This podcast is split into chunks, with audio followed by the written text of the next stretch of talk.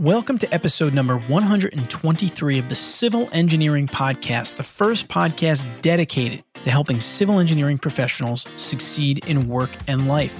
In this episode, I will be talking with Monica Morales, who is a water engineer for Jacobs based in Los Angeles.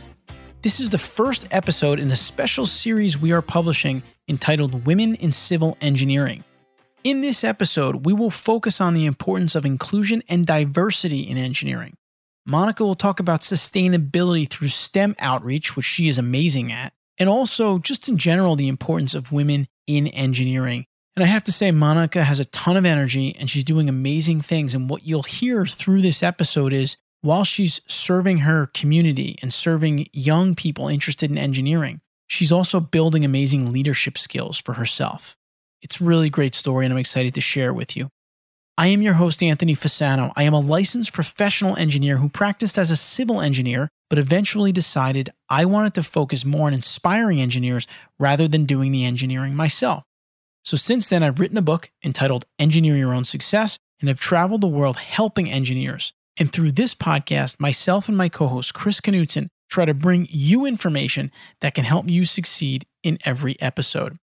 I've also had the honor of authoring the American Society of Civil Engineers Careers and Leadership column for the past few years. Here at the Engineering Management Institute, we believe that in order to be the best civil engineer you can be, you must consistently get better. Get better at your craft, your people skills, and as a leader. And that's why we publish this free podcast to help you do just that. I do have to say that Monica Morales is the perfect first guest for this series of Women in Civil Engineering. She has a tremendous amount of energy. She's doing amazing things at such a young age. After the interview, I was so inspired and energized. I wanted to go out and start speaking for kids on engineering and doing all types of stuff. Perfect person, excited to share the interview with you. Why are we doing this series on women in civil engineering? For me, as the founder of the Engineering Management Institute, I've been doing content now for ten plus years for engineers. Our platform is growing tremendously. And here at E M I, we want to use the platform to do good work in this space. And I feel that inclusion and diversity is important. I believe that having women in civil engineering is important. We need different perspectives. We need different stories. And if we can shine a light on that through our content, then we want to do that. And quite frankly, I mentioned this in the interview, a lot of civil engineering firms out there, you go to their website and you click on the About Us or the leadership page, and it's just all men still that aren't like that. And there's, we've made a lot of progress, but there still are too many, in my opinion, like that. And so finding the Monicas of the world out there, giving them some light, and exposing them hopefully will help to propel them. And they're going to propel themselves, but if anything we can do to help with our content and platform, we're willing to do that. So let me tell you a little bit more about Monica before we jump in here. She currently serves as the secretary and the incoming president-elect for the American Society of Civil Engineers Los Angeles Younger Member Forum, a dynamite group. She very much enjoys volunteering in her free time to do STEAM outreach for K through twelve students, especially first-generation college students and underserved students and girls like herself growing up, to help inspire more students to pursue STEM careers and to continue to diversify the STEM workforce in order to better serve our diverse public. Within Jacobs, she is the global lead of the newly launched STEAM Partnership Program for Enlace, Jacobs' employee network supporting its Latino employees, where she is aiding offices around the world to organize STEAM outreach events for students. Before we get started, this is a free show and our sponsors help us keep it free, so please support them. Now I'd like to recognize our sponsor for this episode, Maser Consulting. A big thank you to E M I's newest podcast sponsor, Maser Consulting, a privately owned multidiscipline engineering firm with nine hundred fifty employees in thirty-two offices nationwide and growing fast. Maser Consulting's engineers, planners, surveyors, landscape architects, and environmental scientists provide professional services to a diverse client base across the public and private sectors. Headquartered in New Jersey with projects coast to coast, Maser's offices are strategically positioned to provide comprehensive services to meet their clients' needs. Maser Consulting is committed to the success of their clients and employees. And I also know that Maser has their own women's organization within their firm to help empower their female team members, which I know they're passionate about. And that's why I'm sure they're excited to sponsor this specific series as well. Now, I'll tell you more about Maser Consulting a little bit later on in this episode. I also just want to mention we are building a diagnostic tool at E M I, the Current Management Abilities Potential Diagnostic Tool, to help you as an engineering professional identify your strengths, but then some of the areas that you need to work on. How do we know this? For the last few years, we've been surveying thousands of engineers, asking them what makes great managers, meaning their managers. Have they had a great manager? Why? And so we've gone through, we've hired a data analytics company, and we've been able to identify four key drivers of great engineering managers that they've exhibited. And now we've built a diagnostic tool to help firms and individual engineers kind of diagnose themselves. The tool will be ready towards the end of this year, but right now we're doing a case study that you can be a part of. You can go through the diagnostic tool and get the feedback in a three sixty format, meaning your reports and your supervisor can diagnose you as well, to give you invaluable information to help you become the best possible manager and leader you can be. For information, please email Betty at engineering management institute dot org. Just simply email Betty at engineering management institute dot org, and Betty in our office will send you the information you need to take the case study and use the diagnostic tool to your advantage. All right, with that, let's jump into our civil engineering conversation of the week with Monica Morales. Civil Engineering Podcast. Civil Engineering Podcast. Now I'm excited to welcome our guest for today, Monica Morales, who is a water engineer for Jacobs based in its Los Angeles office. Monica, welcome to the Civil Engineering Podcast. Thanks so much for having me, Anthony. It's a pleasure. Monica, before we jump in here, I just want to thank you for coming on. This is the first episode in this Women in Civil Engineering series that we're doing because, you know, we do want to highlight women in civil engineering. We think it's important, and there are a lot of great women doing great things. And I've been connected to you for quite a while on LinkedIn, and I see all the great things you're doing, which we're going to talk about, not just in your job as a civil engineer, but in the community representing the profession. So first of all, just congratulations for all the great stuff you're doing. Thank you so much. Yeah, it's a, definitely a group and team effort. I'm not the only one. So let's talk a little bit about yourself before we dive into the, some of the points I want to ask you about. Explain for our audience what you do on a day-to-day basis as a civil engineer right now for Jacobs. As a civil engineer, I'm in the water world of things where I dabble more technically in the conveyance and storage aspect, designing pipelines and pump stations to get water to and from places, usually from a treatment plant to the distribution system or people's homes. Right now, I'm on a pretty high-level study of water resources here in the greater Los Angeles area to figure out how to create for more sustainable water resources, more independent water resources, so that if we should ever suffer a drought again, as long as we did in the past, we have some more local water resources that we can pull from, from being um, recycled water from our own uh, treatment plants. That way we can replenish our groundwater and continue to create for a thriving Los Angeles. So that's been really exciting to be a part of, just because it's changing the possibilities for the future and making it so all the jobs that are here can be sustained. There are so many interesting and exciting disciplines and sub-disciplines of civil engineering, but I would have to imagine that being a water engineer in Los Angeles, it's just got so many interesting aspects to it and so many different things that you see on every day. And it must be just a real interesting career. Oh, completely. And it's always so complicated with how many people are here, how much infrastructure is here, and then all of the, the climate aspects as well. So it's definitely made for some challenging and really interesting work. All right, so let's jump in here a little bit. Some of the points that I want to go over. One of the things we really want to focus on in, in kind of our discussion here is inclusion and diversity, which is extremely important in all professions, but especially in civil engineering, because that's where we're focused on today, of course. But first of all, in some of our kind of preparation for this podcast, you said that you're a statistically improbable engineer. What does that mean? Tell us about that statement. On so many fronts. I'm female. I'm Hispanic or Latina. I am a first-generation college student. I was a low-income student growing up. My parents do not have any formal education, and just coming from a family where there is a lot of uh, native Spanish speakers and English was their second language, and just coming from that background. So for uh, speaking solely in statistics, there's only fourteen point five percent of women employed as engineers in the United States. And also there's only seven percent men and women that identify as Latino or Hispanic employed as engineers in the United States. From that, being Latina, a Latina engineer, I make up only one percent of those employed as engineers in the United States. That is statistically improbable. Yeah. Congratulations. It sounds like there's just a lot of, not necessarily things you had to overcome, but it wasn't probably an easy route for you, and you're doing amazing things. So first and foremost, again, it's great. And it's good for other people to hear you and the success that you've had, in my opinion, because there, we want that percentage to hopefully grow. That's kind of the point of, in my opinion, of inclusion and diversity, is to diversify the industry.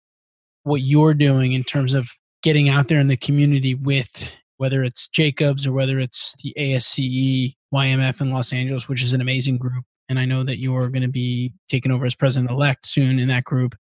It's good. We just need you to keep doing that. We need younger engineers to keep doing that. But it is interesting, though, when you really talk about the statistics, because I don't think a lot of civil engineers understand that, that there's just a small amount of, there's not a lot of diversity. It's the only way to say it, really. Sometimes we are in our bubbles. Like here in Los Angeles, it's so diverse. And even within the Younger Member Forum here in Los Angeles for A S C E, we're a very diverse group. But broad scale across the United States, that isn't the case everywhere.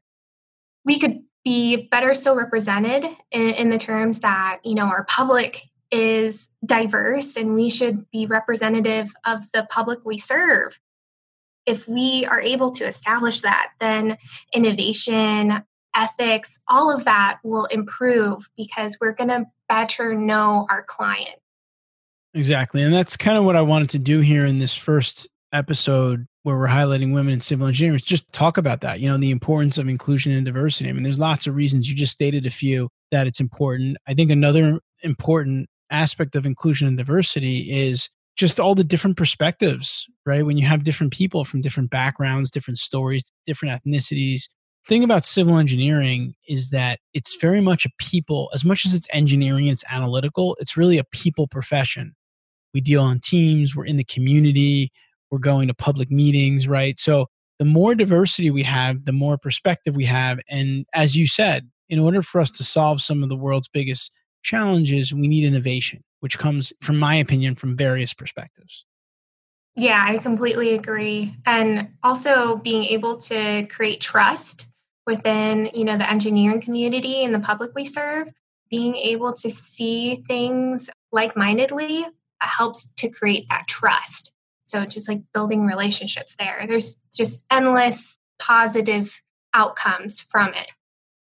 In terms of thinking of how we can improve the diversity in the industry, there's multiple ways that we can do it, but we need to highlight those in our industry already that are doing things, but we also need to kind of inspire the underserved students. I guess kind of as you said earlier, the statistically improbable, those that have this the statistics against them and the, all these barriers against them. What can we do in that regard to help them to pursue STEM careers and to get the word about engineering out there to them? I was one of those kids that didn't have the privilege of hearing from an engineer. I didn't know what engineering was until I was choosing my major. And that was because, you know, luckily an engineer, my mother and father work in casinos as uh, blackjack dealers. So there is an engineer who sat down at my mom's blackjack table and she got him going in conversation about his line of work. And she knew that I really loved math and science as well as many other subjects in school. I was figuring out what I wanted to do, where it was ranging from fashion design to becoming a doctor. So when she got him going about, you know, what he does, how he has a stable income, has a stable career that's always needed, and the amount of people he's able to help through applying math and science, she felt like I would really enjoy that aspect. Because of things I was looking at, I needed, you know, stability. My parents weren't wealthy enough to support my artistic abilities unless I wanted to be, you know, a starving artist type. And I felt like that was going to be a little difficult. And with um, going the medicine route, I knew that was going to be a minimum of eight years where that route, and schooling is pretty expensive. And again, we were low income, so I really had to rely on my academic scholarships that I was going to be receiving and minimize tuition. So when she came home saying, oh yeah, you can just do four years and to earn an engineering degree. So Monica, you should Google what engineering is. So I did that right away. I hopped on the computer, Googled what it was, and then saw all these different kinds of engineering. Chose civil engineering to start uh, just because I saw it all the time. I related to it, and um, that's what led me down that path. So by learning the different aspects and seeing how it was really uh, you know, opportune for me and someone like me that I could do it, and by getting scholarships as a female in engineering, as well as, you know, minority in engineering. My school, Oregon State University, really supported that. Even despite, you know, people saying, well, you're going to be one of the few women, or it's going to be really hard. I was like, well, I'm already doing really hard classes, really challenging classes in high school, and that doesn't really scare me. I want to challenge myself. When I go to other schools, we definitely make sure to hit Title one, Tier one schools, which are majority low-income students and underserved schools with underserved students. So those tend to have larger people of color, again, low income, so generally uh, first-generation college students. So by being able to share my story and them being able to to see someone and relate to someone with similar background, or just by looking at me, I feel like it's it means the world to them to be able to say like, hey, she did it. I relate to her on a couple things, so I can do it too. So it's just like being able to have that positive inspiration in that, hey, they did it. They seem like a normal person. I always lead with, I'm not a genius, but I'm a hard worker. So if you want to put in the hard work, you can do anything. And a STEM career path, uh, science and technology, engineering, mathematics, is a really good way to apply math and sciences if you really like those aspects, as well as English and writing, because we have to be able to communicate, you know, our thoughts and ideas. If you're able to be that kind of holistic professional, then you're going to do so well in engineering or any STEM career path that you choose. So remember that your differences make you powerful. And when you put your mind to something, there's no limit to what you can do. It's you yourself that can stop you. That's the word that we need to get out there. And I think it's great what you're saying in that if people see someone like yourself who, as you said before, you're a statistically improbable engineer. If they see someone like you that has made it as an engineer and become an engineer and is doing great things as an engineer, it can certainly inspire them.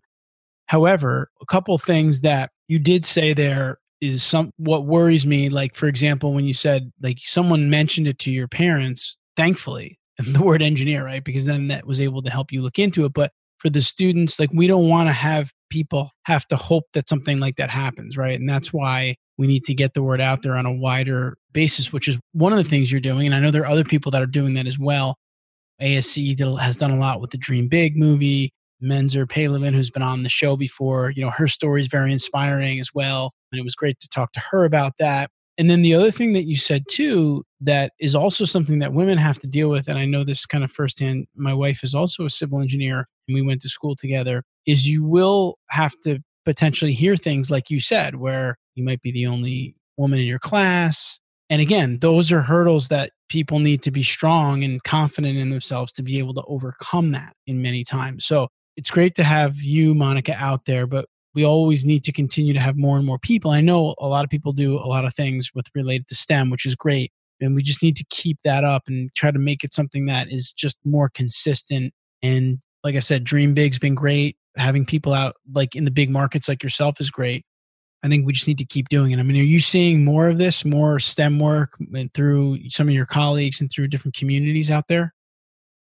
Yeah, and even in movies targeted towards children, I mean, I see at bus stations, She Can STEM and So Can You uh, advertisements for these new movies. And I know I'm in Los Angeles, so I see more advertising for movies than a typical city would. I remember when I first moved here, I thought it was cool and comical that, you know, there's billboards just for Netflix specials.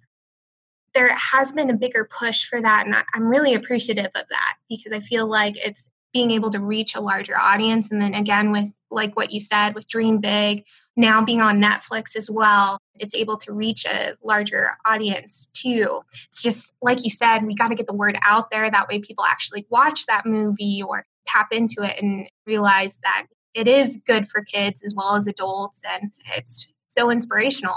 And it's not, you know, techie or boring, that it has, you know, that personal touch, personal backgrounds to it that really grabs a larger demographic. Whenever I show that movie to kids, I notice that the girls, they really perk up when they get to see the, the personal stories, like when Menzer is hugging somebody in the village that suffered from the earthquake, uh, that's when the girls really pay attention.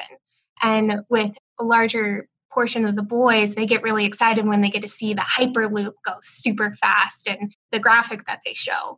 So it, it does a really good job of showing different aspects of engineering in order to make more people interested. Even if as engineers, we just kind of talk about our profession with more people on day to day, like say you go to a bar and, you know, you get into a conversation with someone, tell them about your job. Maybe they didn't really know about engineering or all that it entails. I always make, well, I don't make it a point, but when somebody asks me, I'm really proud to say that I'm an engineer because I know that they're going to be so shocked to hear that answer. Like when I sit next to a stranger at the airport, and we get into a conversation, usually one of those talking points is, oh, what do you do for your day job? And then I get to say that I'm an engineer and I get to see their facial expression because they, they didn't size me up to be, be in that. So they're always like, oh, that's so cool. And then they feel comfortable enough to ask you some more questions about what it really means because, you know, you've been engaging with them. I feel like that's one thing that some engineers can do a better job at is speaking more layman's terms, making sure that it's conversational about what you're talking about. Um, that way people don't get lost in the weeds as to, you know, what it is that you do.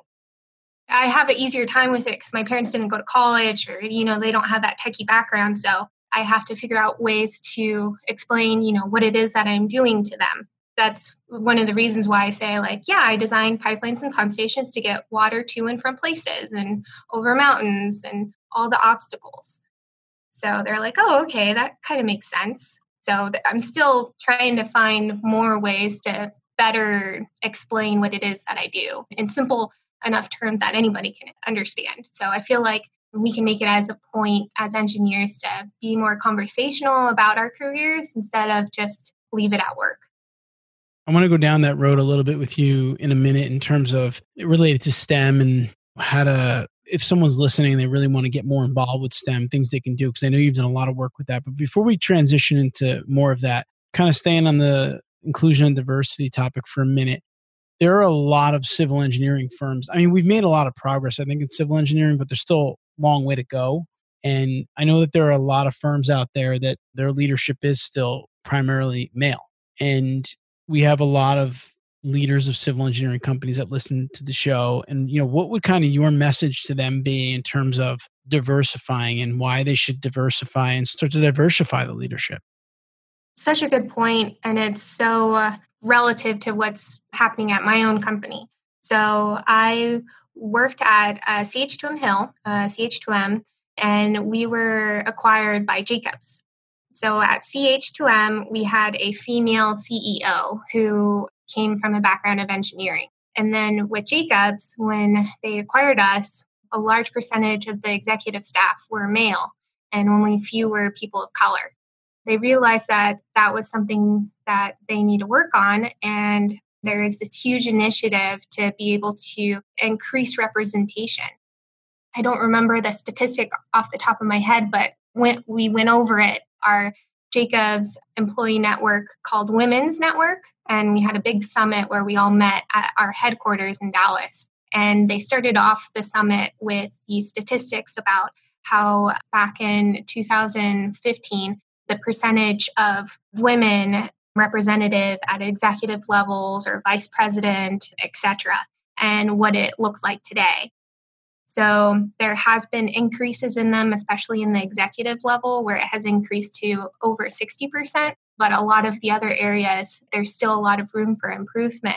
And so there's these initiatives through uh, hiring to be more cognizant of people of color, of females, um, in order to better increase that percentage. So there's been a movement from our leadership to make that a goal, to increase our diverse numbers and make it so, you know, all those below them are cognizant of that and make it a goal themselves. So we have all these different employee networks that represent underrepresented staff, including Enlace Employee Network, which I'm a global STEAM outreach programs lead for, which is a new program that we have launched. And it serves our Latino employees. And it's a great group and a great network to be in. So having those employee networks has also been essential in retention, as well as providing like more leadership roles to those that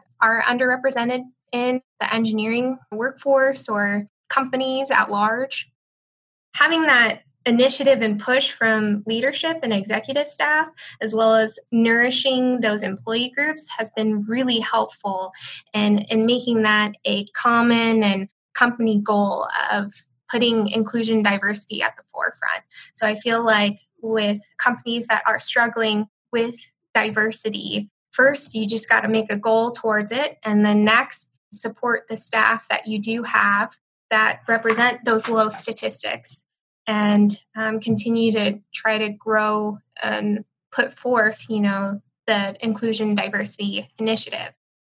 Another thing that we do is we have a week dedicated to inclusion diversity, which is really fun. So the office gets to come together and organize some events. And so last year we celebrated our first annual Inclusion Diversity Week here in Los Angeles. You know, mariachis are very popular, so we had some mariachis come and play for the office during our happy hour. So that was really, really great. Really, the takeaway from everything you just said there to me is that it has to really be a focused effort. Yes, completely. It can't be something where you just say, we want to diversify. You need to have a, a very focused effort around it. It has to be an initiative, and there has to be multiple people focused on it and working on it together. Yeah, exactly. And people listen to their leaders, and there is that middle management.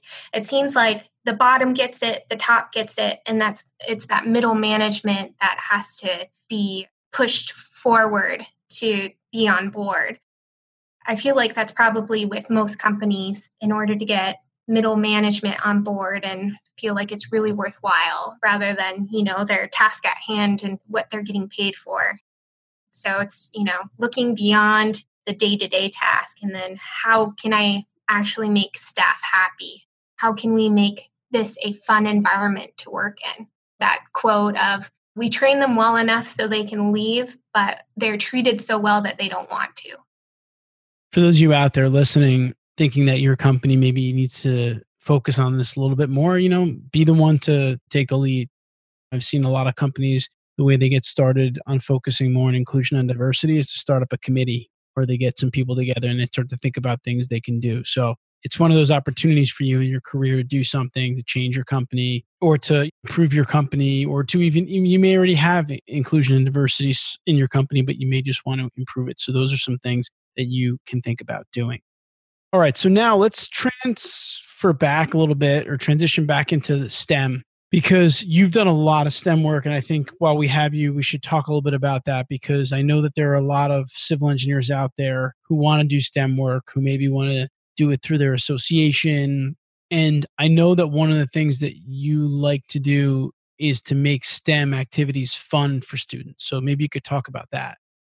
How do you make it so kids actually want to pay attention and be engaged? You have to make it fun. And, you know, you can do that just through your words and your body language to get them interested. If it's just a presentation, making sure that there's lots of photos and pictures in the presentation that they can absorb, in fun colors.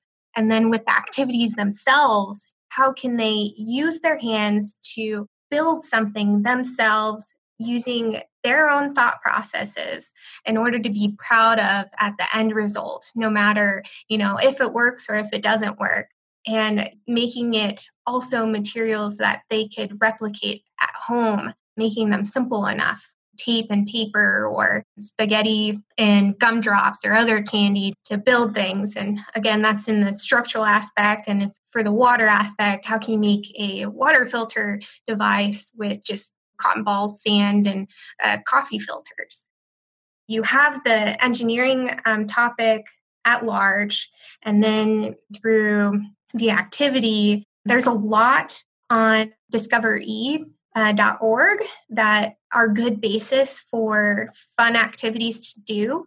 So I've been able to take those, adapt them to the group that I'm working with to make them more challenging or to make them a little easier. So again, you have to think, are these elementary school students, middle school students, or high school students? And, you know, what's going to keep them engaged and what difficulty level will be appropriate? And at the beginning and the end, always explain that you only fail when you give up. And no matter how hardworking, intelligent, or diligent an engineer is, they are always going to mess up. Um, there's a never perfect first try. So with the students knowing that to start their activities, they feel more willing just to give it a shot rather than shy to try anything because they're too scared about doing it wrong. I feel like that's such an important thing to get out of the way. That way they feel more comfortable just doing something and trying it, even if it doesn't work the first time.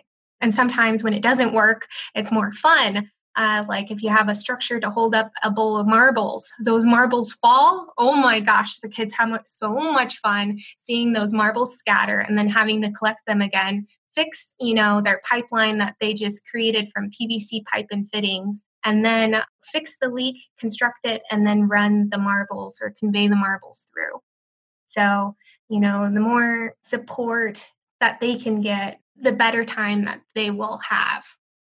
And I've learned that just myself, also being a parent, is that whenever you want to teach kids something or explain something to them, the more fun you can inject into it or games, it's just helpful. And I've done some STEM stuff myself. In fact, my mom's a math teacher and I went to her class and I basically just brought some pieces of paper. I cut out some squares for buildings and some circles for trees. And I had them lay out a site and just explain some of the restrictions in terms of the environment and things of that nature. And they would just loved it. I mean, they just, uh, it's kind of like we timed them and we let them do it. So you just have to get really creative with it. And the other thing that I'll say, I know this is something that you and I talked about a little bit.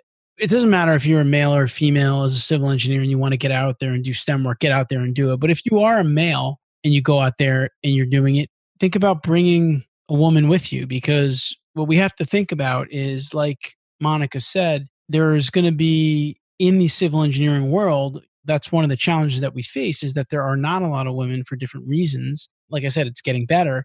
But if there is maybe a female in the audience at your event, they may just feel more comfortable speaking with a civil engineer that's a woman. Or if they see someone like Monica in front of the room, it's going to make them maybe more comfortable and confident, either asking her a question or seeing that she's there. Do you agree with that, Monica? I completely agree. Any chance that you can bring somebody along with you to make your group more diverse, it's a win. It just makes it so you can definitely reach to more students because they see somebody that looks like them. You want to make all the students as comfortable as you possibly can. I think that that's an important part of this. Talk a little bit about drawing girls into STEM specifically, because I know you've done a lot of work there. It's been a crazy few years. And again, this is big kudos to A A C Los Angeles Younger Member Forum that really nourished my ideas and let me go forth. So a lot of it has been through Dream Big and doing events around that. I remember one of the, the biggest events for D I Y Girls, in order to make it like really fun, you know, you have this really grand movie, and we were able to do it at L A Metro headquarters, which is really grand. It's a beautiful venue. And so thinking of Los Angeles and Hollywood, you have that, you know, star glamour kind of approach, and you think of the Oscars and the red carpet. So I know we used a red carpet for our Western Regional Young Member Council conference that we hosted here in Los Angeles, and I wanted to reuse it for the girls. Who would ever think that you could uh, mix engineering and a red carpet for an event for girls? And it would be a chance for them to dress up in their best dresses or suits, whatever they want to wear. Again, not all girls are girly girls, so you have to think about that aspect as well. They were able to walk the grand red carpet, hear from a panel of female engineers, see the Dream Big movie, and ask as many questions as they wanted. And uh, I've worked with the Girl Scouts, so um, been able to help staff as like a STEM booth at their outdoor events. And these girls are learning how to build tents. They're learning how to rock climb, how to roast marshmallows. And then, you know, they come to our STEM booth where they get to build a pipeline as well as woodblock structures. And honestly, the girls come and I think they're pulling my leg or just being extra nice, but they're saying, oh, this was my favorite activity. I'm like, what are you talking about? You just went rock climbing. Are you kidding? You're just trying to be nice, huh? And they're like, no, this was so much fun. And I think it was just because it was something different. The Girl Scouts have been really awesome work with because they have these new STEM-related badges that the girls can earn. So that's been a really great partnership there. And then there's uh, Girls Excelling in Math and Science, another group in Riverside and San Bernardino that have also been really great. And um, we have a day uh, specifically dedicated in Engineers Week for girls. So it's Girl Day as well as Girl Scouts Day. That was a new day that I added my first year chairing um, Engineers Week. So it's a nice full five days where two of the five days are specifically for girls, which is so much fun. So like glitter slime, anything fun, frilly, and, you know, interesting um, and challenging. It just makes it, you know, more tangible for girls, and they get to see all the female engineer volunteer representatives at these events. I try to get as many as I can. That way, maybe they don't relate so much with one female engineer, but another female engineer, they're just like, oh, she was the coolest. I loved her. And then by the end of these events, the girls feel so comfortable and welcome that, you know, there's so many female engineer volunteers that get so many hugs from these girls that want to be just like them when they grow up.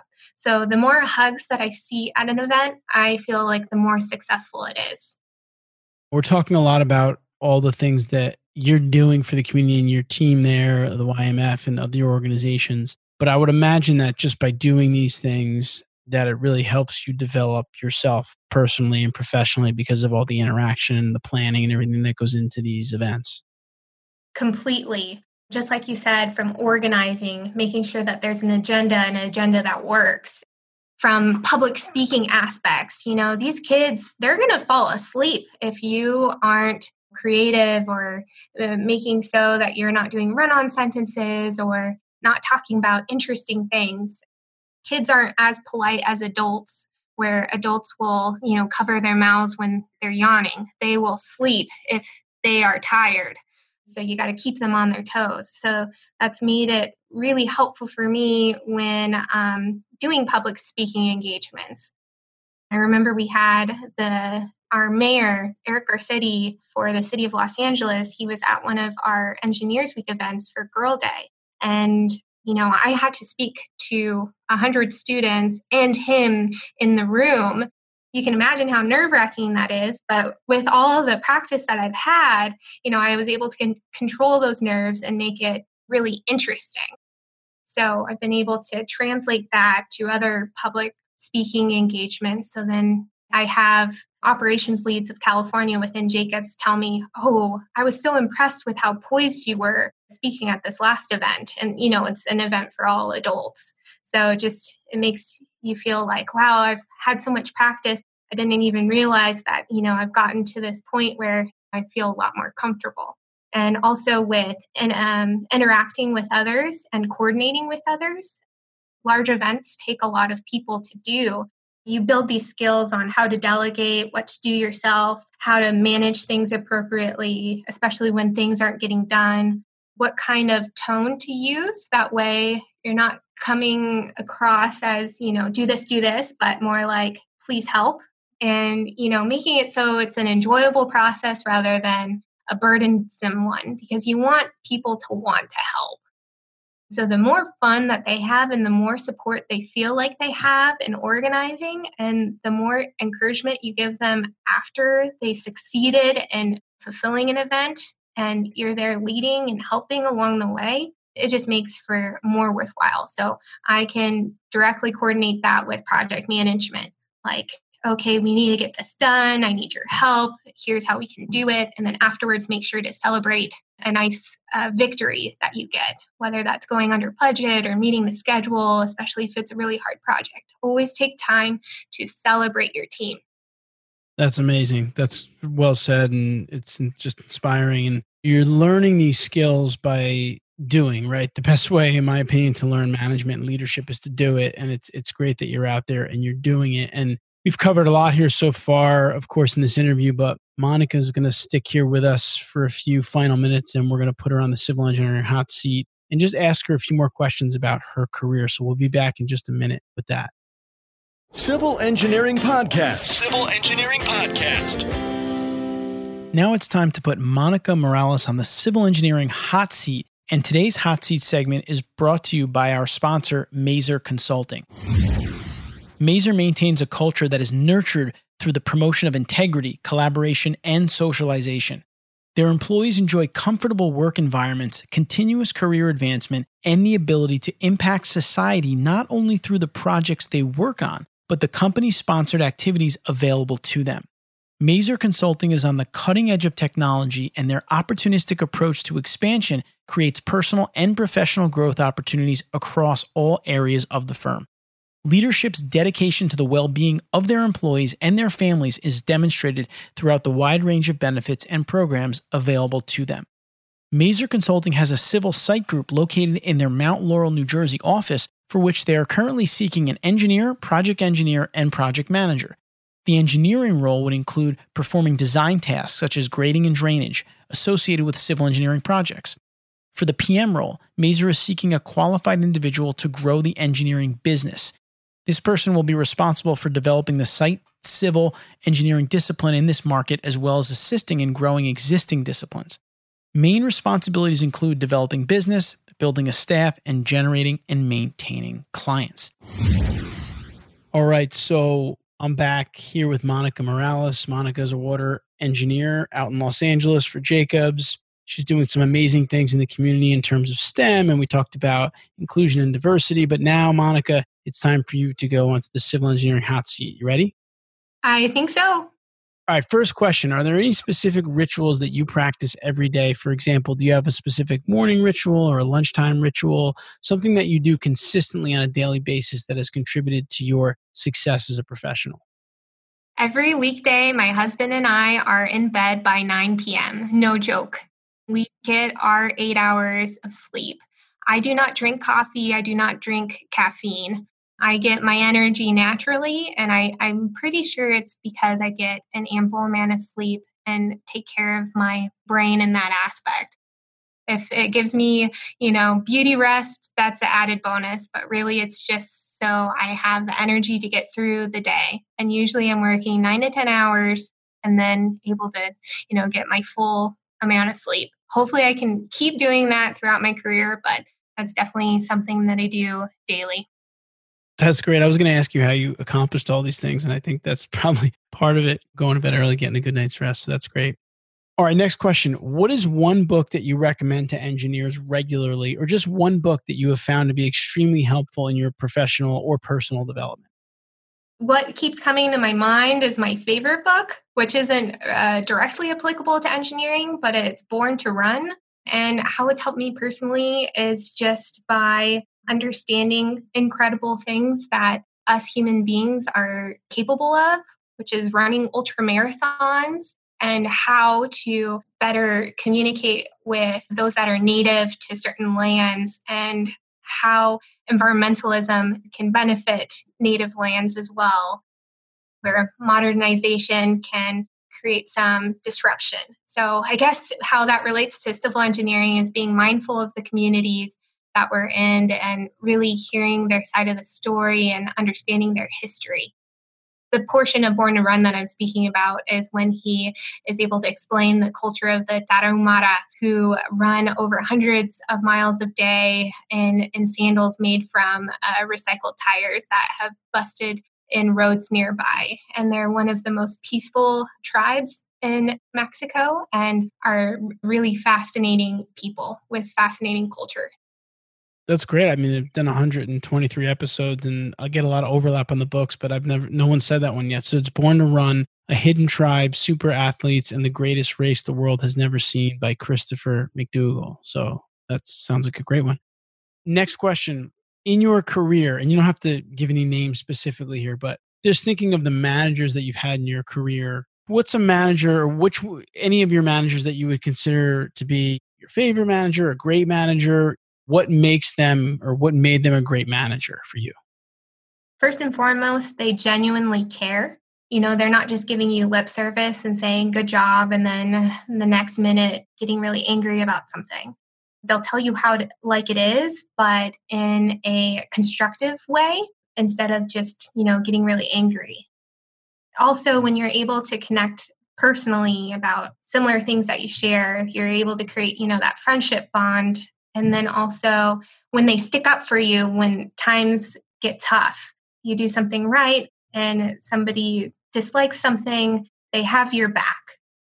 I feel like all of those aspects have created for, you know, really great managers in my short career of, I don't know, five years, well, I guess seven years, including grad school. And all of those aspects came into play where created that personal bond. They were honest with you. They truly cared about you and they had your back.